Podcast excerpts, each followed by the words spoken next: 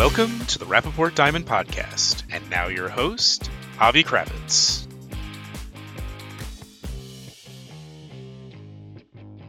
Welcome to the Rapaport Diamond podcast. In this episode, Rapaport's Joshua Freedman chats with two members of the Young Diamantaires organizing committee about the group's recent fact finding trip to India.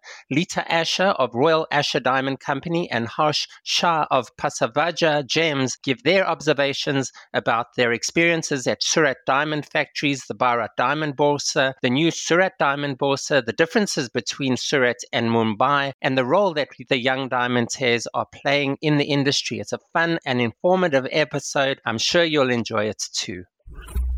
Hi everyone, I'm Joshua Freedman, news editor at Rapaport, and welcome to the Rapaport Diamond podcast. I'm very excited about this episode because I've got two friends and colleagues from the Young Diamantaires group joining us. We've just come back from a trip to India with 50 members of the Young Diamantaires. We've got, firstly, I'd like to welcome Lita Asscher. Lita Asscher is co-president of the Royal Asscher Diamond Company based in Amsterdam in the Netherlands, is a sixth generation diamantaire and a distinguished member of the diamond industry. You were with us on this recent trip to India, and uh, welcome to the podcast, Lita. Great. And we've also got Harsh Shah. Harsh Shah is the director of Pasavaja Gems, a diamond manufacturing and trading company based in Mumbai in India. Uh, Harsh uh, is also a member of the Young Diamantaires and was uh, influential in organizing the, the recent YD uh, trip to India. He's also one of the organization's technological experts and a great contributor to the, to the organization.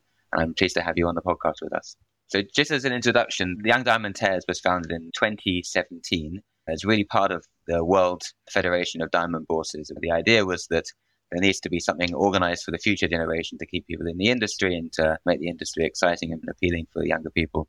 And it's kind of developed and blossomed from there. Um, there are many events, meetings at various trade shows and other events, conferences. And I think the great step forward was three years ago when the YDs went on an organized trip to South Africa to see the Venetia mine, or De Beers mine in South Africa. And that was, I think, 25 people. But most recently, the latest highlight was a trip for 50 people, which was to Surat and Mumbai to go and see the industry, meet with industry, influential industry people, and get an idea of the, the flavor of the industry there. I had a great time, and I know you guys too did as well. Um, Lita, just in, in general terms, what were your takeaways from uh, from that trip? Wow, you know, I've got such fond memories of this trip from the very first moment of arriving, getting the chance to really have an inside look in so many different companies. I don't think I ever would have had the chance to do that if I would have gone there on my own. So that was my first thing that I really enjoyed, really understanding how these factories work, which means for me, we work with different companies in India to much better understand why things are going right or wrong, which was an eye opener. And then, of course, making so many friends. Like from the 50 people that were there, there was not one that at the end of the trip I didn't speak to yet and connected with. So I think when you talk about the young Diamantaires, what I really, really enjoy about it it's sort of the other way around. Like the older generations is difficult to get into. This generation is so easy to get into because they're so open for conversations and all just connecting and being there for each other. I hold that very deep to my heart and I was very excited and happy that I was there. So yeah, that was my take on it. And Harsh, you attended the trip, but you also in a way welcoming us there. So thank you for welcoming all of us to India. What were your experiences? I mean, we all had a great time. What was the highlight for you? So for me, the actual trip started for us like, you know, six months back when the organizing committee, you know, started meetings. I mean, every week we have, you know, few meetings and we talk about how things are going to happen and what are we going to do it was truly a you know unforgettable experience for me doing it from start to the end and it was a great success to see all my friends you know coming to india and enjoying their time here so um, yeah it's a, a, good event for me yeah I think to me that highlight for me was really the Surat. We started two days in Surat and the three days in Mumbai. I'd been to Mumbai before. I'd seen the Bharat Diamond Bourse, the main exchange there in Mumbai, but I'd never been to the factories in Surat. And I was just hit by the culture, how warm it was in terms of people's personalities. I liked, I, I think I mentioned on the last Rapaport podcast actually, how much I liked the weather in compared with Mumbai. Um, but we saw so many different types of factories, and every single factory was different, right? So it was the business model was different, but also the culture was different. You know, we had some factories where people were wearing company uniforms. Some of them where they had a number on their uniform. Some of them where they were just in their own clothes. Some of them where you could tell that they were kind of being very kind of carefully, closely regimented, and then some had a much more open culture. And what Harsh and Lita, what were your experiences just of how these companies differed and the kind of the diversity that we saw while we were there?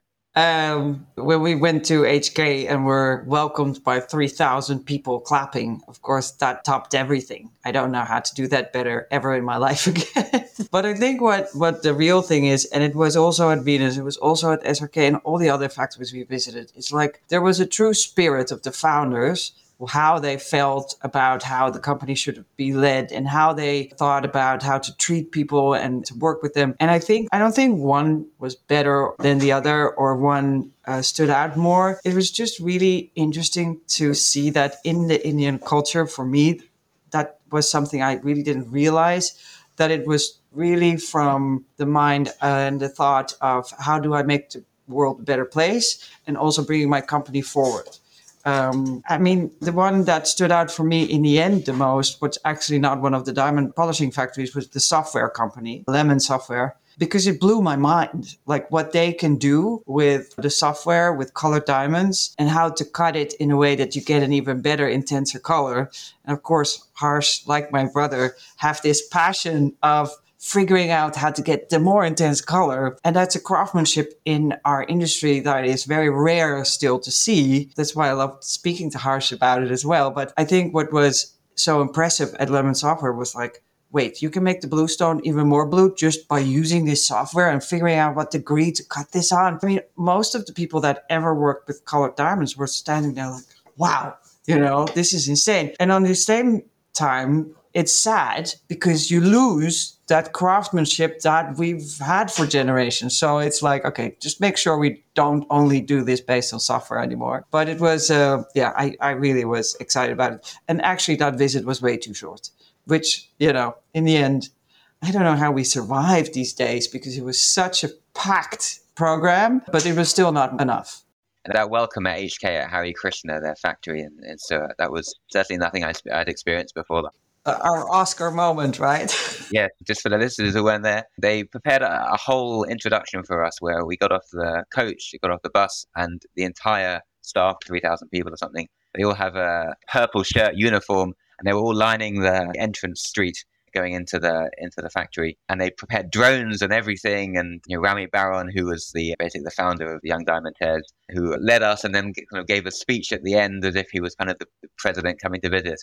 It was really an amazing experience. But I think one of the things that you touched on this, Lita, that, that was a strong theme of the trip was the work that some of these companies, some of these manufacturers are doing for the communities harsh. What was your impression of that? I mean, it was essentially every company we went to was doing something to help the local area the world. Yeah.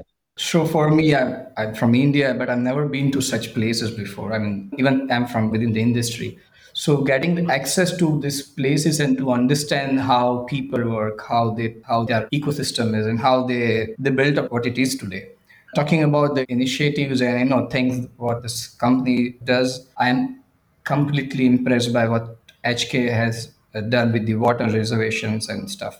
It's just you know it's crazy numbers of lakes in the area where the water is needed. But uh, talking about the welcoming, it was also one of the you know lifetime experience at the HK. I mean, I'm sure many of us, you know, got the goosebumps there. I spoke with people and everyone was like, you know, getting the goosebumps while we were entering into the Hari Krishna. It was truly a, a different experience. And if I speak about the you know factory which I truly admire. Lita mentioned here. For me, colors is, you know, passion. And when I went to this software company, this Lemon Tech Technomist, I was so amazed to see the, you know, technology they are working on. I mean, I went to the science lab or maybe, you know, I never thought it's something, you know, related to the diamond when I first entered to the, you know, facility, but it's truly a magical experience being there. One of the things I maybe hadn't appreciated before was how, in terms of the manufacturing, was how seriously they take getting the maximum value out of every stone. And that, that's quite a serious deal when you're dealing with hundreds and thousands of workers. And they showed us, one of the factories we went to, they showed us how in the factory you might have one guy whose job is to, or two people whose job is to take a rough diamond, put it through a machine, study it closely, and then estimate the polish value that will come out of it. And then you'll get some, he'll, he'll, person number one will process it and then we'll give his kind of report on what the, on the value that will come out of it. And then somewhere else, person number two, his job is kind of to check him and to do another review of the stone, of the rough. And if there's a difference between the two, then the one who came with the, who estimated the lower value basically gets a penalty. He gets kind of points against him in his in his kind of report card. So it's, it's intense. But I, I never felt at any of the places that we went to that there was sort of a culture of um, people being maybe over pressured. I got the impression people enjoyed what they were doing, but there there's some a lot of incentive to do a good job and to get the most out of the value. And obviously, when we're talking about diamonds, and getting the most means you know it could be a difference of thousands of tens of thousands of dollars. Um, just moving on, so we finished in Surat and we moved to Mumbai. I mean, firstly, that train journey from Mumbai to Surat. Anyone who comes to India has to go, has to get a train from Mumbai to Surat. It's um, trying to get, was it, 50 suitcases onto one carriage of a train without anyone or anything being left behind. It was all our cases put on these kind of uh, carts. It was a miracle, I think. Yeah, yeah, yeah. There were more than 100 suitcases in to load on the on the on the board on the train. I remember that I requested the guy, I mean, uh, who take care of the, the train timing there. I requested them to you know just hold on for a few minutes so that we can you know, load all this luggage inside the train. I mean, it was just a request, and it was yeah, truly a different experience. So we got to Mumbai in one piece, and so did our luggage. And we did quite a few things in Mumbai. But I think the highlight for me with the Mumbai section was actually we, we had a, a real behind the scenes tour of the Bharat Diamond Bourse, the BDB, which obviously this vast complex of trading. You know, there is a trading floor, but it's mostly offices of diamond companies in Mumbai and we really we saw things that I really wasn't expecting to see. We really how the security works, how the, the communication works. It was really uh, that was something special, right, Lita? Yeah, that was James Bond. It was very cool to be in the security room with all the TV screens and cameras, where you know that whatever you do, they will always know. So that was very cool. And it's interesting to see the Diamond Bourse first in Surat uh, that wasn't open yet, right? And then in uh, Mumbai, it's incredible it's so huge. It's uh, um, you know, I mean, I think it's like what ninety five percent of the polished diamonds come through India in the world. And when you see what's happening there, I mean, I lived in New York for several years, which also has a lot of diamond people and companies there. So it was great to be there as being part of the industry. Amsterdam used to be the city of diamonds. It's been a while, but we're still here. But the bourse there was uh, amazing. Not enough women, I have to say, but it was great to see it. I'm sure that will come. Right, and we also we also got to kind of get a taste of some of the differences between Surat and Mumbai, which are these these two important diamond cities. Harsh, how would you how would you contrast the two experiences of Surat and Mumbai? I have been to Surat for probably 15 months in 2015 for the training. I went there and know I used to do the manufacturing and learn there. So I'm much familiar with the Surat environment. I see both the cities are important, both the places are important for the industry. Surat being, you know, more into the manufacturing, more into the, you know, craftsmanship and more into the products. When you talk about uh, Mumbai, I see Mumbai market is more into the sales offices or more into the marketing or more into the finished products. So I believe both these cities are important when it comes to you know the industry. One of the things that I think I failed to mention about our trip to Surat was we visited the Surat Diamond Bourse, which is yeah. How can you forget?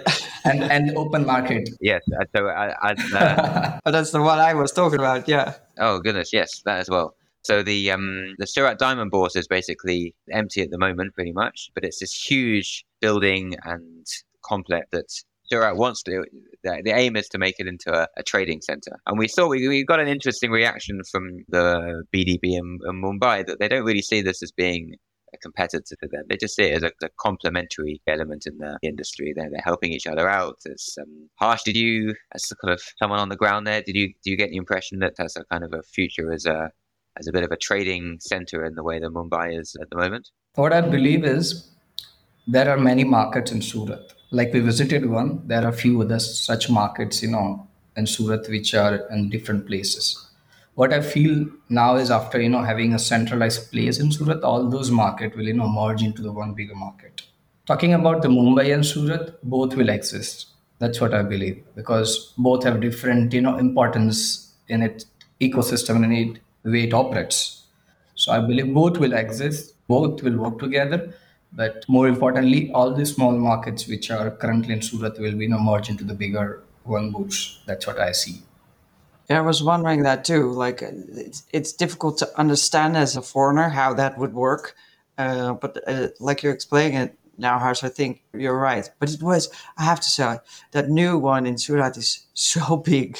And you sort of wonder, like, how are they going to feel this? But I mean, everything was already taken, which is crazy to me. But it's interesting to see the future of what will happen. Yeah, most of the diamond companies I spoke to said that they're going to take space in the Surat Diamond Bourse, but most of them are, are not expecting it to, to kind of overtake Mumbai as the trading center anytime soon. Maybe maybe in a few, maybe in several years' time. Lita, it's just it's your overall impressions on on on India from based on the trip. What was your overall impression? Where do you feel that the Indian industry is going? What was your impression of it? I think that the Indian diamond industry is so important to the whole diamond world. It was really inspiring to see the good that these companies do. I think it's an example for us. I think that the whole world doesn't know how good diamonds do. And of course, a part of the Diamonds Do Good board, or at least I was for 12 years still, uh, January. But I think the world needs to understand better how great these companies are and what they do. And you know, I think the philosophy behind all of these organizations is incredible. And it's very important for us to all understand the Indian culture because otherwise it's very difficult to sort of work together. So, yeah, I'm glad I went because it was my only my second time to India and it really changed my view. And I think whoever is in this industry should become part of the Young Diamantaires, of course, but understand these different cultures is very important. I think that it, it's not going away. India is only going to grow when it comes to the diamond industry. Yeah, I think on on that point, on that note, I think actually one of the other highlights for me of the trip was back in Surat was we got an audience with um, Govind Dholakia, who's the founder of SRK, one of the the big diamond manufacturers there, and he answered questions about his life. He, he's known for being really quite a sort of, I guess, a grandfather of the industry and having a, a reputation for obviously his business success, but also um, his morals and his um, his kind of philosophy on life. He published a book which we were all given a free copy of called "Diamonds Are Forever, So Are Morals," available in all good bookstores. But I think that really kind of summed up a lot of the trip. It's, you know, we saw the important, there's a strong importance of ethics and morals in the diamond industry in India. And connected to that, the, the, the YDs, Young Diamantaires, have themselves been working on a project from the South Africa trip that I mentioned from three years ago. And one of the places we visited in South Africa was the Renaissance School in Messina. Um, which is a school close to the Venetia diamond mine, the De Beers diamond mine there. And following the trip, there was an effort by some members of the Young Diamantaires to try and raise money to expand, to, to build some key facilities in uh, in that school. That was also something that was kind of emphasized at the on this trip, with kind of the importance of raising that money and pushing ahead with that project. Harsh, what I don't know if you're directly involved in that project, but what's um, what do you see as being the importance of that? So the project is, you know, lead by Tamara and team. There's a Mike Escher, David, Cedric, Molefi, and a few other IDs involved in the project at, at the moment. I, I, if you you are part of the you know that evening and you see the energy in those five or ten minutes, and the people you know were so much touched by the message. And uh, I think we raised more than hundred thousand, right, Rita, or one twenty? It's more than hundred thousand dollar we raised in just five minutes. I mean, it's insane, you know Tamara Gabe, who's kind of running that project, was basically made an appeal to people, that, young diamantaires and other people who were there that evening to raise some money. And it was quite a, you know, a, a frantic, energetic fundraising campaign. As you say, Harsh, in, uh, in five minutes, with that 100,000 was raised. And I think they're still working on raising more but I think reflects partly what the development of the Young Diamond Diamantaires because it start, as I mentioned at the beginning, it starts off really as a, a small group of people at a few events and it, it develops into a WhatsApp group but it's now it's now really going from strength to strength, and I think we're all keen to know what, what the future is of the Young Diamantaires. I'm sure there will be more trips of this type, and there's always you know, people are always saying that it's going to become more organized. Harsh, can you can you spill the beans on what's going to happen next? What do you know about where the Young Diamantaires is going next? I must say something like in really near future we will see much more development in terms of you know more organized way. I would say more organized and more centralized way to you know operate this group because the way we are growing we need to you know take care of the members and we need to take care of the things you know we are doing at moment like And also, you'll see many such events and many such trips in the coming years. I'm sure about it. And how, um, Lita, how, how does the Young Diamantaires actually benefit people? I think it's an important thing to mention is that what's one of the things that came up a lot on the trip in this kind of discussions that we had every morning there was a kind of a breakfast discussion session, but also just you know, informally on the bus and stuff. Um, a lot of people they don't feel feel that without young diamantaires they wouldn't really have any anchor in the in the industry. What what's your impression?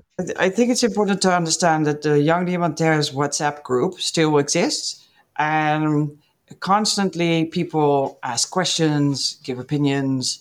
It's a very open and free conversation, which connects the whole world of people that are in this industry to just talk about stuff. And you know, you don't read all the messages because sometimes it's too many, but it, it's a very interesting and live conversation, which is number one. Number two is there's always a Young Diamantaire event at any big jewelry fair that there is around the world, whether it's Hong Kong, Vegas, you name it, anywhere in the world.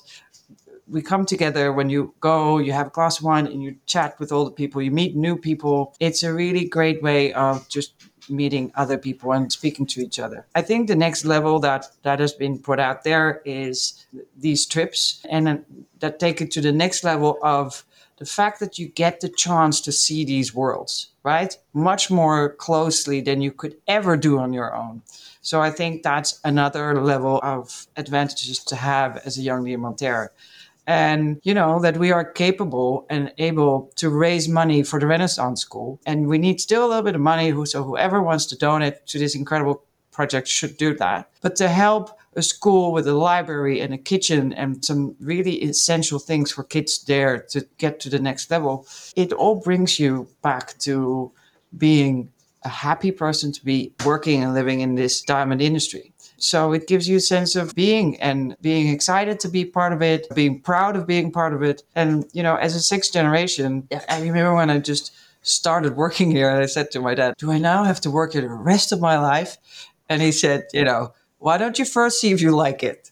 So today I can say I really like it. I still really love it. And I think the Young Diamantaires will help a lot of more people be part of this really great industry. Harsh, any any any final words on uh, what the Young Diamantaires means to you?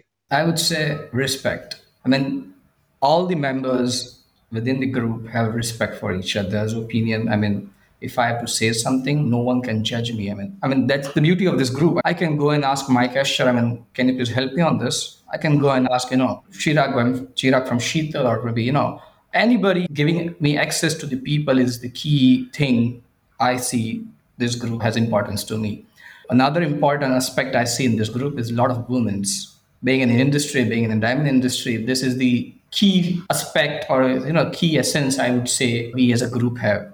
That's it. Of course, it's networking, but it's more than you know business to me. Great. Well, uh, thank you, Harsh, and thank you, Lita, for joining us on this podcast. I think it's been great to reflect on the India trip again and bring back some of the memories. Are we there yet? Are we there yet?